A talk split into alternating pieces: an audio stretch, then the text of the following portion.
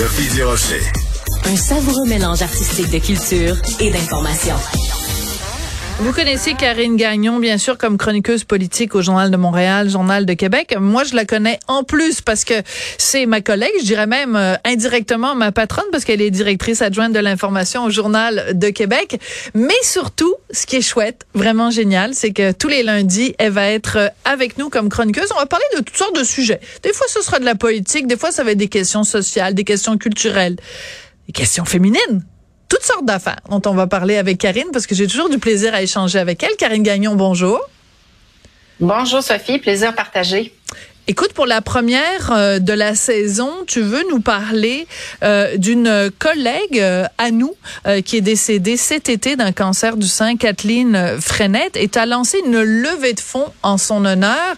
on a tous, on vit tous avec cette peur-là du cancer du sein. Pourquoi cette cause-là était importante pour toi?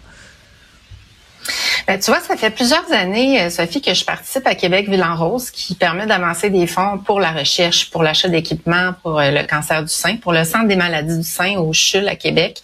Et puis, euh, ben là, j'avais envie cette année, tu sais, j'ai comme, je me suis impliquée là-dedans parce que au départ, je me suis dit, euh, j'ai pas de cancer du sein, pas dans ma famille, et tant mieux. Euh, mais on dirait qu'on finit toujours par être rattrapé par ce type de cancer-là. C'est une femme sur huit hein, au Québec, au Canada, qui va avoir un, un tel diagnostic dans sa vie.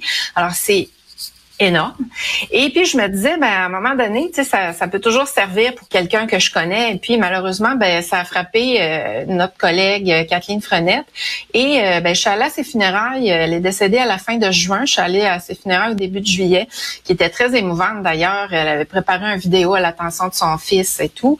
Et je me suis dit, c'est clair que ma campagne cette année, je la fais en mémoire de Kathleen. bon, parce qu'on n'aura pas réussi à la sauver, mais par contre, la bonne nouvelle, c'est maintenant, on sauve 80% des gens qui vont recevoir un diagnostic de cancer du sein. Dans son cas, c'était un, cancer très agressif, malheureusement. Alors, il y avait moins de chances de survie. Elle a souffert plusieurs années. Même mm. qu'à un moment donné, euh, imagine, elle pensait être en rémission. Elle avait écrit d'ailleurs un papier là-dessus dans le journal. Euh, bon, parce qu'elle fêtait cet événement-là, c'est ça. Puis finalement, le, cancer est revenu, et puis ça a eu raison d'elle, malheureusement, au terme d'un long combat.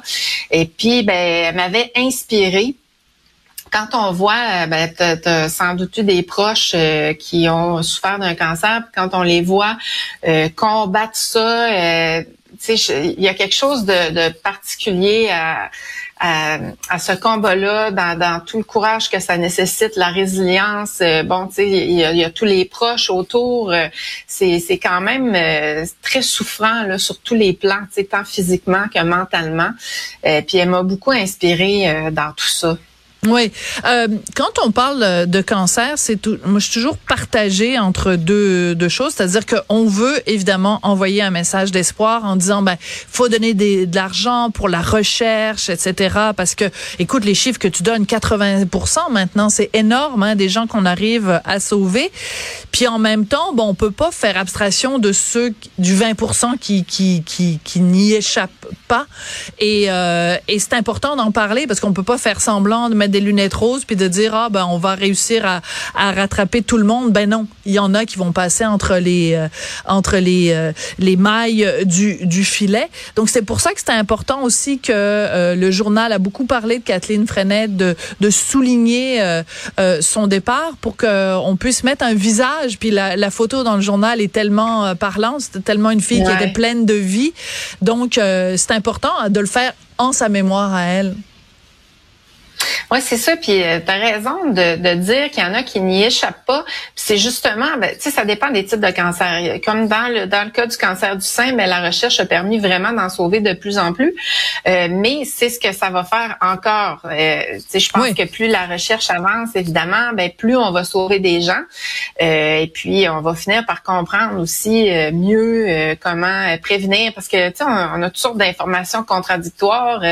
on en parlait toi et moi pour préparer l'entrevue on, veut bien, euh, comme comme personne se, dire ben j'ai toutes les meilleures habitudes du monde pour euh, tenter d'éviter le plus possible d'être atteint d'un cancer, mais par contre, ça garantit pas non plus. Non. sais, on a tous des cas là, de gens qui ont pas des bonnes habitudes justement, tant au niveau de l'alimentation, qui bougent pas, rien de tout ça, qui sont supposés d'être des bonnes habitudes, qui font en sorte de minimiser les risques mais qui n'auront jamais de cancer comparativement à d'autres personnes qui ont des super bonnes habitudes.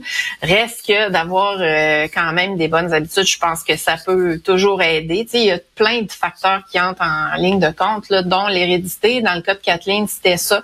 Sa mère avait eu aussi un mm. cancer très agressif. Alors, tu sais, des fois, on, on choisit pas non plus, mais je pense que d'encourager la recherche, euh, ça peut juste faire en sorte qu'on va en sauver de plus en plus de gens qui sont atteints de, de, de ces types de cancers-là. Alors, je remarque qu'aujourd'hui, tu portes une chemise rose en l'honneur de cette campagne, donc Québec Ville Rose, qui va se tenir du 1er au 31 octobre.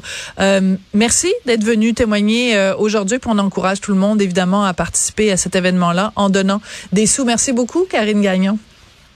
C'est moi qui te remercie, Sophie. Merci, c'est comme ça que se termine euh, l'émission. Je voudrais remercier euh, Marianne Bessette et Audrey Robitaille à la recherche, également Tristan Brunet-Dupont à la mise en onde et la réalisation. Merci beaucoup et à demain.